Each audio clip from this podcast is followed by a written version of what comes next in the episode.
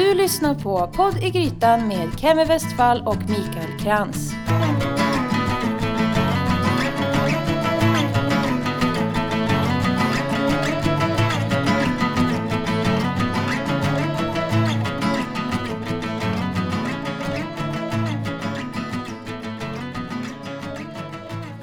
Ja.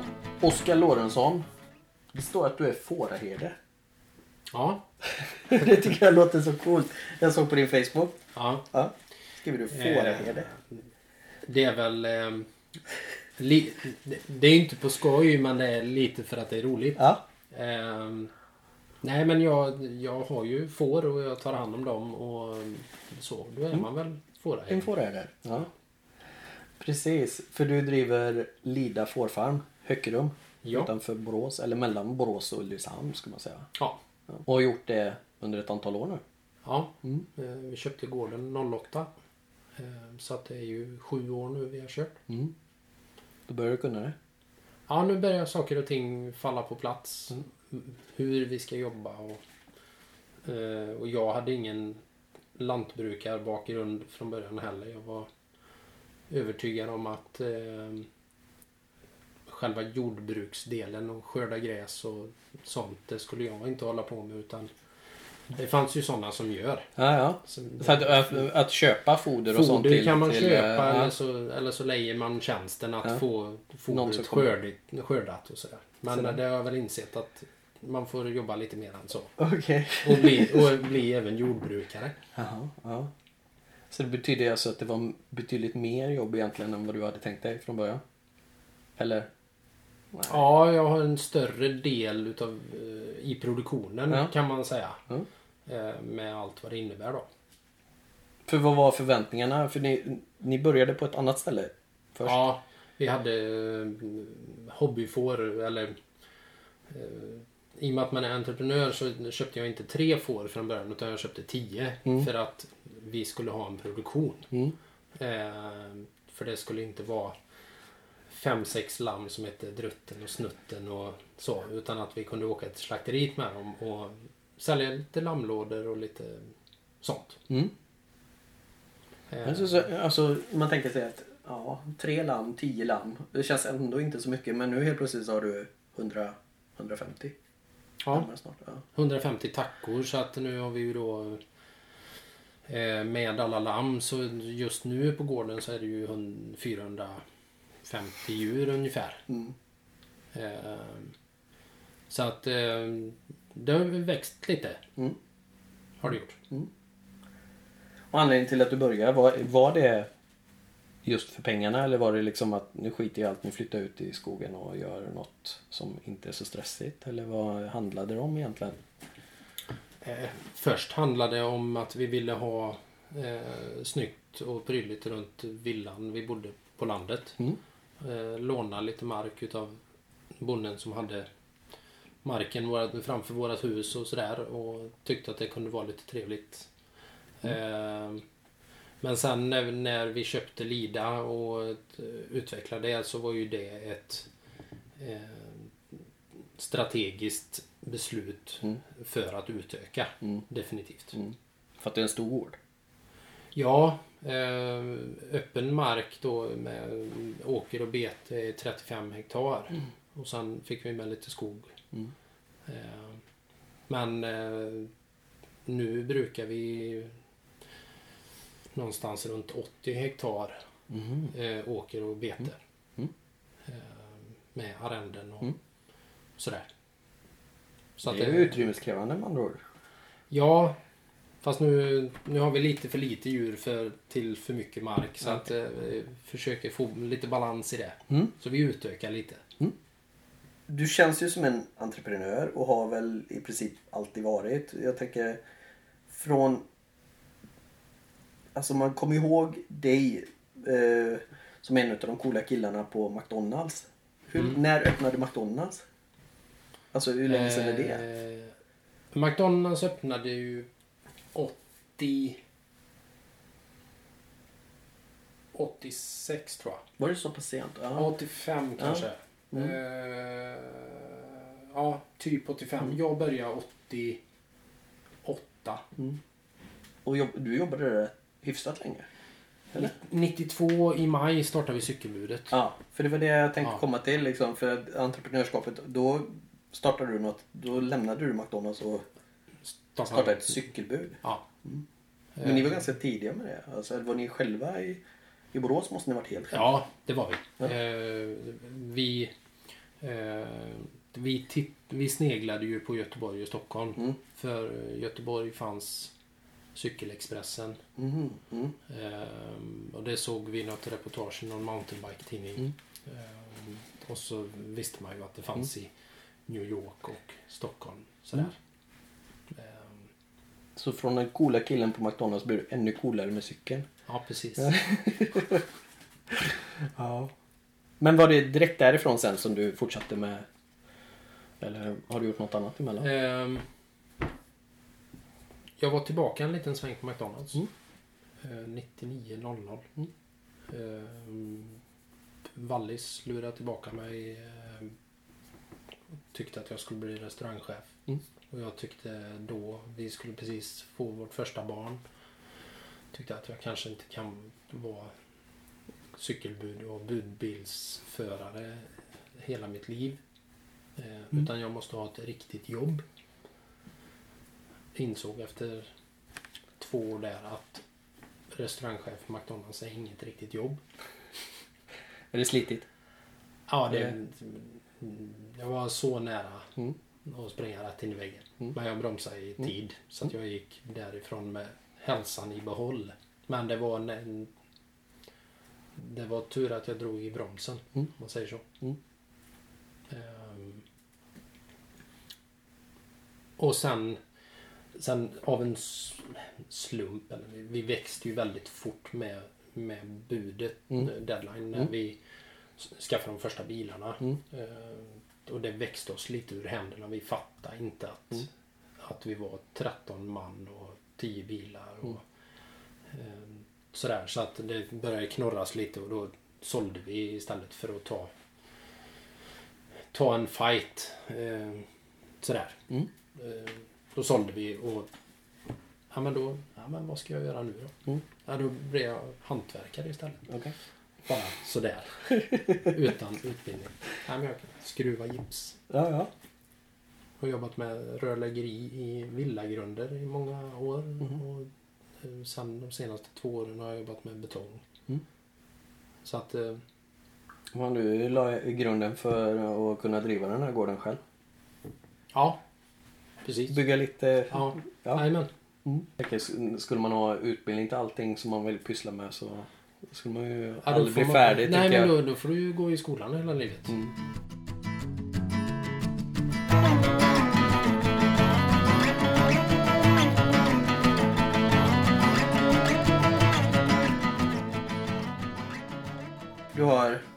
Ett barn, två barn. Två barn. Två barn. Mm. Vad säger de? Att ni föder upp lamm och sedan går de till kött? Alltså det, Ja, där finns inga sådana... Det har aldrig varit några konstigheter. Ehm, och det är inga konstigheter för några barn. som, som har det så nära ja. Nej, det Eller? spelar ingen roll. Jaha. Ja. Jag eh, förklarar, om man inte som föräldrar gör idag Mm. försöker mörka allt som möjligtvis man tycker skulle kunna vara hemskt. Eh, utan förklarar att så här är det. Mm. Idag äter vi kött. Mm. Eh, sen Det spelar det ingen roll någonstans. om det är kyckling, eh, gris eller lamm eller nöt. Äter man kött så är det ett djur som har slaktats. Mm. Så fungerar det. Ja, men det låter säkert. Jag tänker att det är så många. Jag tänker det, det, det Alltså när man jobbar med mat och i, på matsajter. Det finns alltid, det spelar ingen roll. Det är alltid folk som reagerar. Ja, jag förstår inte vad Nej. problemet är. Nej, och jag tänker när du säger så, men barn förstår det. Men jag tänker att det är oftast också vuxna. Barnen hänger kanske inte på de sidorna. Men, eh, Nej, men det- eh, det är ju vuxna människor som, eh, som Tycker går, att det är ja, tycker och går till attack. Liksom. Ja. Ja. Men barn har... Där, där finns ett jättestort arbete för de som har eh, en produktion. Mm. att visa upp den produktionen för eh, dagis, skolor, eh, få dit barn, förklara hur det funkar utan några, några omsvep. Man Mm. behöver inte mörka en massa. För att då har ju barnen själva en möjlighet att ta ställning. Mm. Mm. Jag tycker inte att det är roligt att man slaktar lamm. Nej, bra. Mm. Men då äter du inte lammkött. Nej, precis. Eh, Men jag tänker så här, för jag har ju växt upp utanför Borås, eh, bredare en pytteliten eh, by. Eh, och för mig har det egentligen inte varit så konstigt att man, alltså vi hade ju eh, laggård precis vid tomtgränsen liksom där mm. korna rusade och slet sig in på tomten liksom. Vi har ju aldrig haft några konstigheter med varken höns eller men är det fortfarande så, alltså jag tänker du bor i Hökerum, men, men behöver man förklara för barnen? Eller de vet redan, alltså det är så många som har mindre produktion eller har produktion eller Jag tror det är jätteviktigt för Ja. alla barn att komma ut. Det spelar ingen roll var man bor. Mm. Eh, för att det är ju de också som blir våra ambassadörer. Mm. Mm.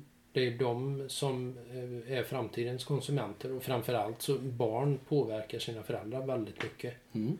Eh, vi tror som föräldrar att det är vi som påverkar barnen men jag tror att det är minst lika mycket åt andra hållet. Ja, ja, det vittnar ju bara liksom ungar som har varit på eh, sopsorteringsstation eller vad heter det, återvinning och mat, matavfalls... Ja, jag menar, Det är de som kommer med, Kompostering, det är de liksom. som kommer Mm. med pekpinnar. Ja, ja visst. Ja. Ja. men visst är det så. Och eh, det är nog många föräldrar som står i valet och kvalet i butiken också. Ska vi ha ekologiskt eller inte? Ja. Men alltså, ja. ja det, är, det är spännande för jag, jag tänker ofta många gånger att eh, ja, men man ser, ja, nu är det kosläpp eh, och då tänker man att ja, det är de stackarna som bor mitt inne i Göteborg som måste åka på ett kosläpp. Men det kanske är lika viktigt för, för Jag, andra. jag tror att det är en, eh, har växt till en folkfest Mm. för alla. Ja. Jag tror det är lika mycket grannar och eh, deras bekanta och släktingar som kommer eh, som stadsborna. Det, så att eh, det är vi har, stadsborna, framförallt stadsborna idag, Mm. har kommit så långt ifrån var maten kommer ifrån. Mm. Eh, och framförallt tycker jag det är otroligt viktigt att vi värnar att vi har en livsmedelsproduktion i Sverige Mm. och i regionen och eh, men det börjar, känns som att det börjar vända. Du var på, hos Malin på lilla bageriet Mm. i Mm. Frufällan. Mm. Eh, Om Frufällan kan ha ett bageri. Mm. Om Sandhult kan ha ett jättebra vedugnsbageri. Om, eh, och sådär. Då, då börjar folk göra val. Mm. Eh, man kanske inte behöver köpa allting i den vanliga nej, precis. affären. Nej, nej. Men det är också en bekvämlighet. Alltså allting hamnar ju där när man får större butiker liksom, där man samlar allting. Det är klart att och sen så ska det pressas priser. Jag menar, det är, självklart får du betala några kronor mer för en limpa som, som Malin har bakat än en som är producerad i en stor fabrik. Liksom. Ja. Men å andra sidan... Men å andra sidan så får du ju kvalitet för de pengarna. Ja, ja. Och jag är ju medveten om att eh, fler och fler. Sen tror jag att det finns två läger. Jag tror, jag tror inte att man kan vända alla. Det kommer alltid finnas de som hellre tar en, en frysrätt för eh, 19 Ja. kronor. Liksom. Det, tyvärr. Kan inte rädda alla. Nej, rädda. men jag tänker omvända eller... Ja, det är väl ett val. Men, ja, alla har väl hamnat där någon gång tänker jag. Men Ja. kanske inte har det som vana i alla fall att köpa halvfabrikat eller helfabrikat. Det är väldigt enkelt att falla dit. Mm. Eh, om jag tittar på oss själva så det var inte förrän Paul Svensson stod i tv eh, och serverade pulvermos till eh, skolbespisningspersonal eller lärare Mm. eller om det var föräldrar. Mm. Eh, och sa att den här det ingen, finns ingen tillstymmelse utav potatis här i. Och då tittade vi på varandra och så gick vi och så slängde vi Mm. pulvermospaketet som vi hade i, i skafferiet. Ja. Eh, Men vi har kommit lite längre nu. Mm. Eh, känner jag. Bara privat. Mm. Att vi har fått en helt annan eh, närhet till maten. Mm. Inte bara för att vi är producenter själva. Nej.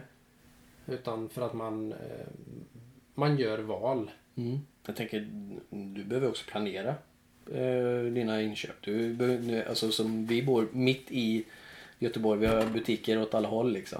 Det är Ja. mycket enklare att springa ner och köpa någonting. Ja. Eller Så- att eh, inte använda den här halvtråkiga auberginen liksom, som man köpte.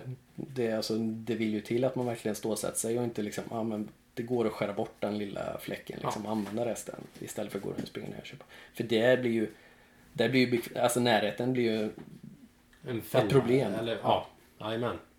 Eh, eller jag orkar inte laga, jag springer och hämtar thaimat liksom. Det, Ja. Jo, men det är, det är klart att... Nej, men samtidigt vi, vi bor en mil från Ulricehamn Mm. där vi har en, en bra butik Mm. att handla i. Så att jag menar, man, det händer väl att vi sätter oss i bilen för att åka och köpa Någonting, mjölk ja, och precis. en limpa Mm. bröd. Mm. Eh, men eh, lite mer får man väl Mm. kanske planera så. Lammproduktion i Sverige mot eh, importerat kött. Hur stor andel, vet du det? Hur mycket som kommer utifrån? Eh, Alltså, idag har vi 27 procent självförsörjande grad på lammkött mm, i Sverige. Mm. Ungefär. Mm. Så 72 procent av allt lammkött vi äter är fortfarande importerat. är importerat. Och eh, procentandelen sjunker. Vi hinner inte med Mm. att öka produktionen i Sverige i den takt som konsumtionen ökar. Så att vi... Eh, när jag började med detta för 10 år sedan då. Mm. Så låg vi på strax över 30 tror jag. Mm. Och vi har sjunkit till 27 och då har, det ändå, då har ändå lammproduktionen ett uppsving och vi har ökat ganska mycket. Mm. Ehm, Men det är ju, det är ju angenäma bekymmer så tillvida att folk är beredda att äta lamm. eh, Mm. Till eh, i väldigt högre utsträckning idag än man var för 15-20 år sedan. Mm. Då gick det ju inte att äta lamm för det smakar kofta. Ja, men det är också en sån sak. Alltså vad, vad är det som... För det, varför är det så pass många fortfarande som har den inställningen? För är det äldre människor eller är Ehm. Ja. det yngre människor? Eller, eller vad beror själva... Främ, främst är det äldre människor, Ja. skulle jag säga. Eh, Jag har stått eh, i butik och demat någon lammgryta eh, någon gång ibland och sådär.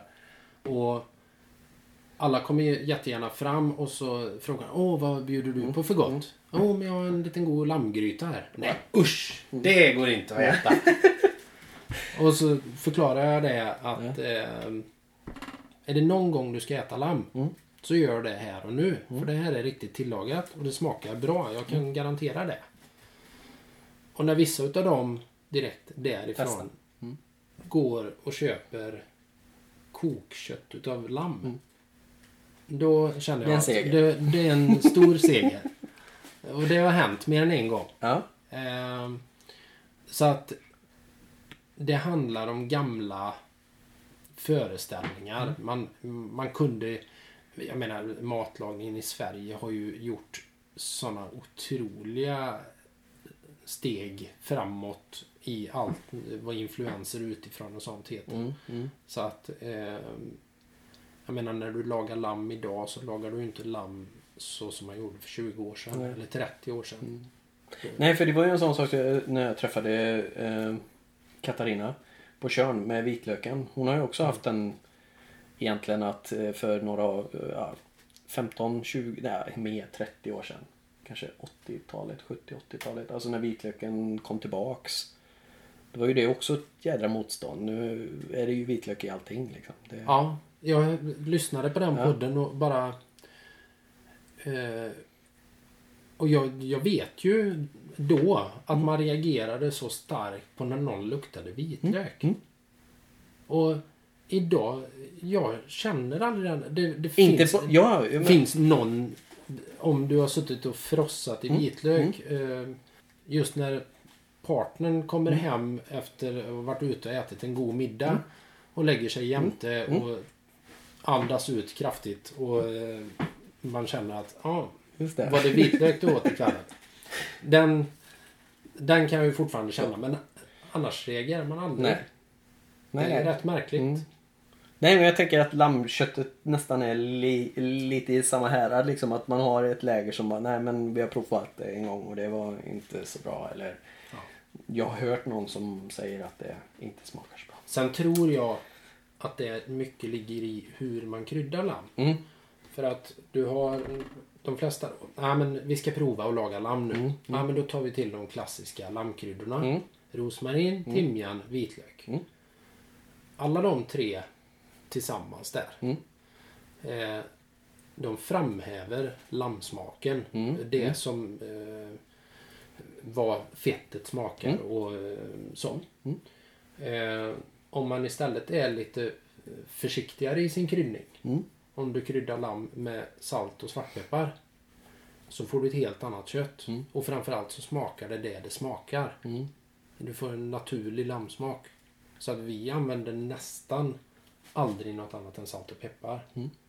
Eh, oavsett vad, vad vi hittar på med lammet. Mm. Det är ju ganska intressant för att jag menar om man nu tittar vad som finns i butiken. Om det nu finns en marinerad så är den ju nästan till alltid med just de kryddorna som du nämnde. Ja, ja. Alltså med Provençal. rosmarin, provensalen. Ja. Ja. precis. Ehm, alternativt att det är någon rödvinsmarinad eh, kan ju också förekomma. Men nästan alltid provensal. Mm. Mm. Ja, det är fascinerande. Ja. Men vad lagar ni helst? Alltså, för jag tänker, du, du, säger, mm, du berättar att du säljer till eh, butiker och restauranger. Ja. Men när ni lagar själva, alltså får ni... Jag tänker restauranger kan ju vara ganska svårt. Alltså, alltså, vi vill bara ha den här detaljen. Eller eh, får ni äta det som blir över då? Det händer att vi äter det som blir över. Det är helt klart så. Eh, sen är jag är rätt bra på att försöka sälja in hela lamm. Mm. Eh, för att eh, dels för att det ska vara enklare Mm. eh, för oss. Inte bli stående med massa detaljer och sådär. Men ehm, jag, ser, jag vill också skapa en utmaning för kockarna att laga nose to tail Mm. eh, mat. Som har varit, alltså under eh, de senaste åren så har ju det egentligen ökat att, att restauranger plockar in hela djur och verkligen försöker använda det. det Jajamän. vilket är positivt för jag vet, när jag pratar med eh, ja, men, nötköttsproducenter, ja, men alla restauranger vill bara ha oxfilé liksom. Mm. Vad, vad blev det kvar? Jag menar, ja, men eh, hur mycket oxfilé kan man producera tänker jag? Och dessutom oxfilé som egentligen inte smakar så mycket. nej, nej, det Eh, finns ju inget fett liksom. nej. Ingenting som... Nej, det, det finns- alltså, det är mer... Det är enkelt att laga. Ja, Du har en det är lätt relativt... att förstöra. Jo, men, du, men du, har, du har en relativt jämntjock, Jo, eh, lagom eh, stor eh, köttbit som, som går att eh, hitta på något med. Du, Mm. du behöver inte... Givetvis om du ska göra den bra så behöver du vara en duktig kock där med. Mm. Men eh, det är inte raketforskning att lyckas med en oxfilé. Nej. Ja, Men ja, men alltså lamm och får. Det känns som att det borde finnas olika raser. Självklart. Finns det det? Ja. Det finns många olika Ja. raser. Eh, vi har eh, under alla år sedan 04 då när vi började så har vi haft en bas utav finullsfår. Mhm. Svenskt finullsfår. En lantras. Eh, som har, precis som det låter, väldigt Fin. fin, ull. Mm. Eh, utan stickiga hår och sånt här. Och de finns dessutom i tre färger. Eh, svart, vitt och chokladbrunt. Eh, och det är ju rätt trevligt. Mm. Sen är de inte kanske det bästa, den bästa rasen för att få en jättefin slaktkropp. Mhm. Men de är, de är duktiga mödrar och Mm. de är fertila så att de får många lamm. Mm. Ibland lite för många. Mm. Eh, så att vi har alltid några attacker som får fyrlingar. Mm. Och de har bara två spenar. Så att det är inte jättebra. Mm. Sen har vi nu på senare tid och framförallt inför denna vintern då har vi tagit en lite annan inriktning så att då kommer vi korsa in mer eh, texel som är en, en eh, tyngre köttras. Mhm. Mm. Eh, Så att det är ju en europeisk eh, ras ner från Holland. Mm. Eh, som är ja, en av de största, eller en av de mest använda köttraserna då. För vad händer med, med ullen härifrån?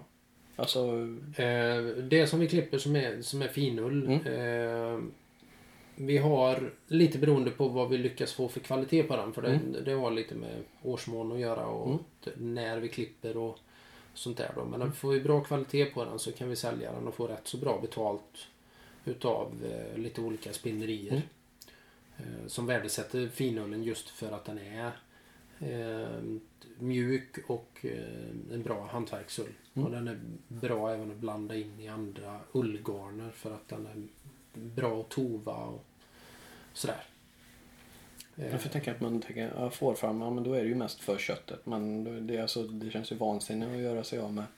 Ja, vi har ju både jag menar, vi har ju skinn Mm. och ull Mm. och eh, köttet. Mm. Och så mm, som man brukar säga det fjärde benet då är naturvården. Mm. För att de är ju duktiga på att hålla betesmarker fina. Mm. Eh, Så att eh, där har du ju en fördel jämfört med många av de andra djurslagen. Mm. Där du har dem bara för, eh, köttproduktionen då.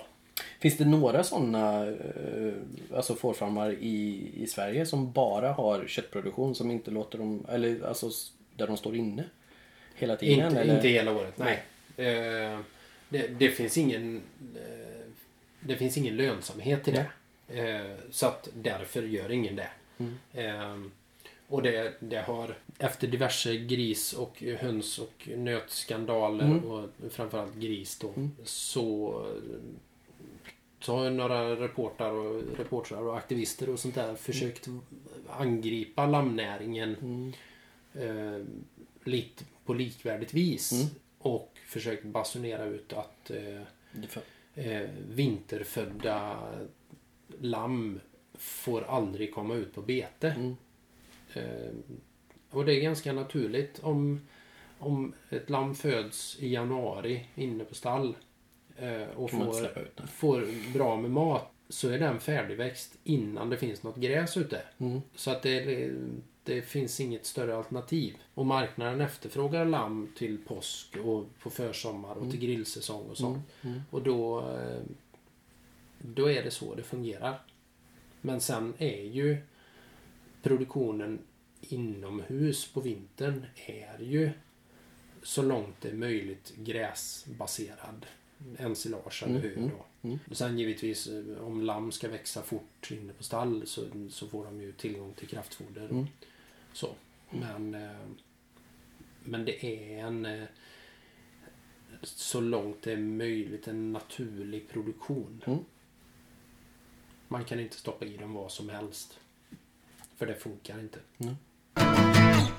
Ja men alltså, alltså bara häromdagen så var på Aktuellt var det ju en skandal, eller egentligen tog de upp från, vad var det, Argentina? Och det såg inte jag. Nej, det är Argentina och då var det en, eh, en certifiering för någon produktion som hette Ovis 21. Där de hade varit inne hos dem där de eh, Alltså kapar svansar, eh, flodder dem levande liksom. Alltså, men det påverkar inte er här. Eh, tänker jag liksom att folk blir aggressiva eller eh, ger sig på... Nej, det gör det inte. Nej.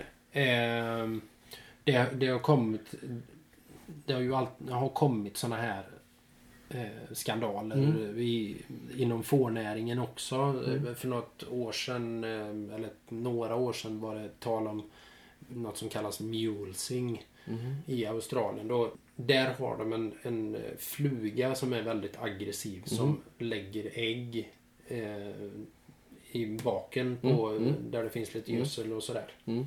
När de har lite diarré och så lägger flugorna ägg i det. Mm.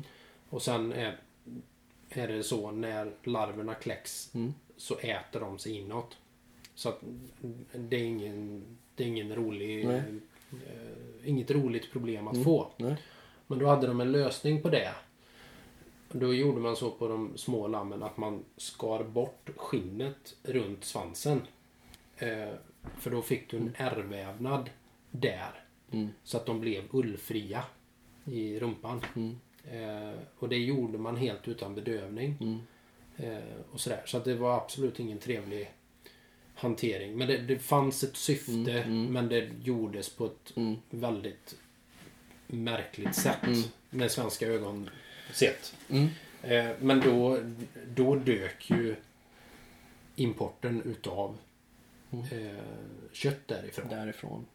Eh, sen så tog det inte lång tid innan det blev förbjudet i Australien.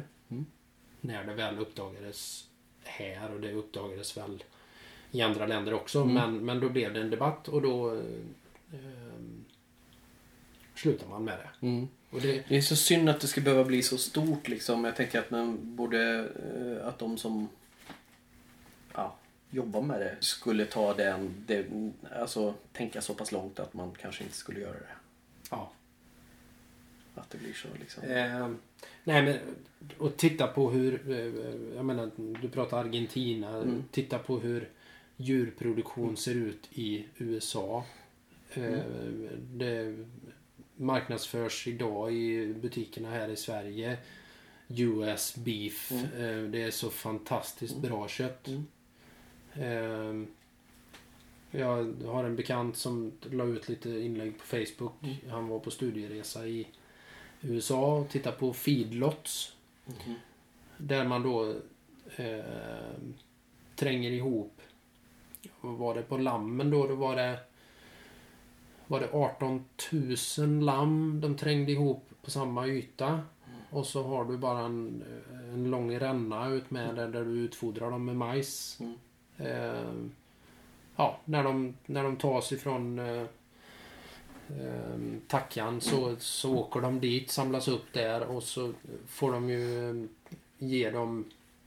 De var jättestolta över att de bara behövde ge dem penicillin var tredje vecka eh, i fodret för att de inte ska bli sjuka då. Men det var ju ett jättesteg framåt mot att ge dem det varje dag som de hade gjort innan. Nej, då är det bättre att komma och hälsa på dig och få se hur det ser ut här. Ja, Det ser rätt mysigt ut att gå runt där ute på...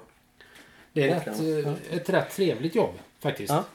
Ja men även man- för, man- för man- lammen tänker jag. De, har, de verkar ha rätt kul där ute. Ja. Ehm, ja, det har de. Mm. Och även de, även de lammen som föds på stall Mm. har roligt inne. Mm. När tackorna får mat och går och ställer sig vid foderbordet. Mm. Då är det lammrace. Mm. Då, eh, Får de spring- yta. då springer lammen som tokar från ena änden till andra. För då får de yta. Ja. Och eh, på det viset som vi eh, som vi kör våra djur till slakt Mm. eh, och hela den biten så eh, jag sköter alla mina transporter själv Mhm. till slakteriet. Och de slaktas på ett, ett småskaligt slakteri eh, två mil bort. Mm. Och de, de slaktar bara lamm och slaktar 25-30 stycken om dagen. Mm. Eh, så att samma transport som jag använder för att köra våra djur mellan olika beten Mm. och sånt. Där lastas de även in när de ska köras till slakteriet för att då är de bekanta med det. Då blir inte onödigt stressade Mm. över det och sådär. Ja, det måste vara en speciell känsla. Det är svårt att föreställa sig. Men det är väl också för att man inte riktigt är van vid just produktion av kött och mest haft liksom eh, husdjur. Tänker jag. Ja, men jag, man ser... Man tar väl hand om Mm. djuren när de Mm. är här och Mm. jag tar väl hand om dem på vägen till slakteriet också. Mm. Men det är för att producera lammkött som vi gör det. Ja. Ja, ja och det, och det är ju oavsett liksom om det är lamm eller om det är viltkött. Jag menar någon måste ju någon måste ju skjuta eh, Ja. en älg eller ett vildsvin eller vad det än är liksom. Det är ju, Och det är ju inte kanske alltid bara, det är klart att man tar hand om köttet men det är också en, för att hålla ordning i skogen tänker jag. Så att det, det finns ju en, eh, just med vilt. Ja, Mm. Nej, det är spännande.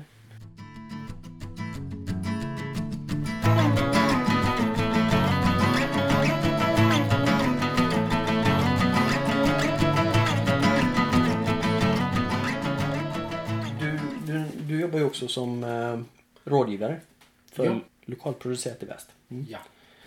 Ja, vi är ett resurscentrum för småskalig livsmedelsproduktion Mm. i Västra Götaland. Mm. Eh, Så att jag hjälper eh, andra eh, småskaliga livsmedelsproducenter med nätverka och sen kan det vara konkreta saker. Allt ifrån eh, ekonomi till försäljning till hitta en profil eller eh, vad det nu kan tänkas handla om. Eh, kontakter med myndigheter. Mm. Var ska jag vända mig? Då sitter vi på den kunskapen. Precis. För jag fick en, en jättekarta, eh, alltså ett evenemang över eh, matfest. Ja, Som är den 27 september. Ja. Eh, Då har vi Matfest är ett arrangemang, ett årligt arrangemang som eh, kommer sista söndagen i september varje år. Mm. Eh, I år så är det 170 producenter som öppnar upp sina gårdar. Eller vilken produktion man nu har. Mm. Eh, Men det är väldigt mycket gårdar, gårdsbutiker och mejerier och bagerier och vad det nu kan tänkas vara. Mm.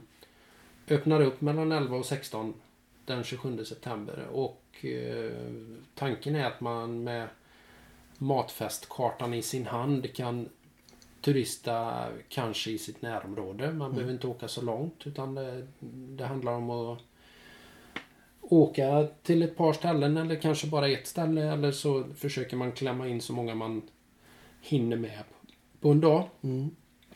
Ehm, och ehm, det är ett antal producenter som, som inte har öppet i vanliga fall eller inte har någon gårdsbutik eller sånt men som öppnar upp sina gårdar den dagen eh, för att visa sin produktion. Mm. Och eh, väcka ett intresse för lokal mat och så att man sen också kan köpa de produkterna i den lokala livsmedelsbutiken eller genom andra kanaler. Sådär. För det är ju en, en sån sak. Alltså om man hittar någon favorit då är det ju faktiskt ganska svårt oftast att, att köpa det igen.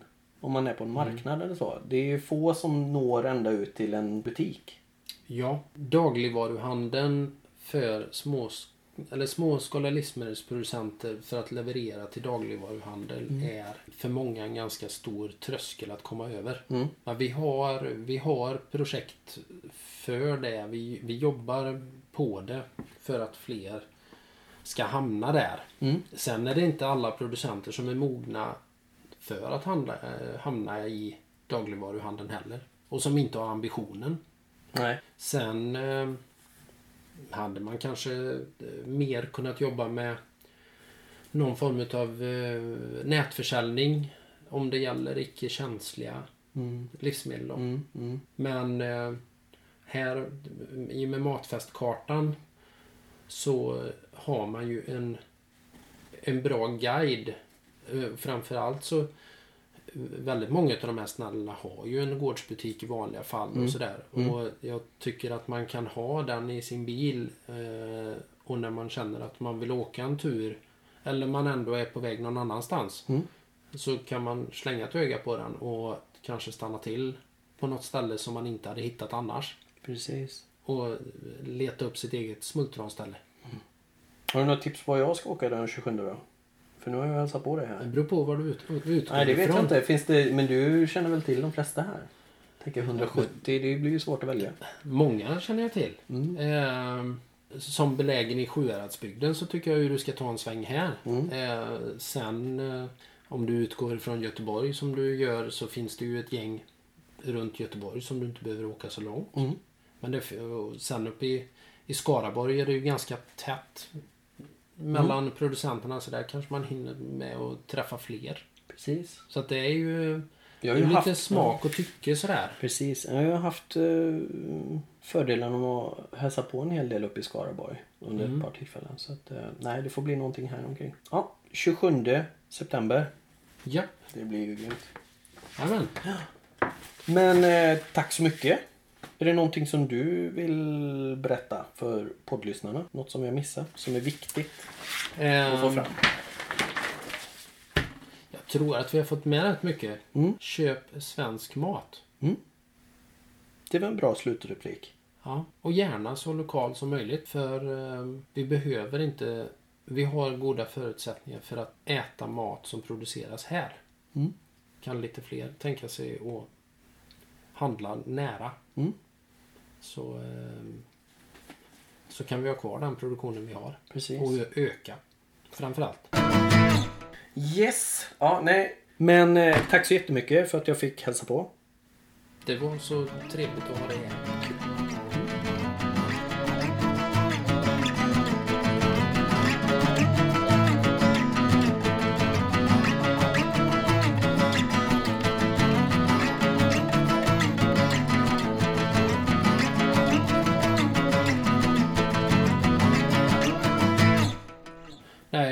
Var senast idag och pratade med Jäsene Mejeri. Eh, där han väldigt gärna ville tala om att de idag producerar den enda svenska hushållsosten.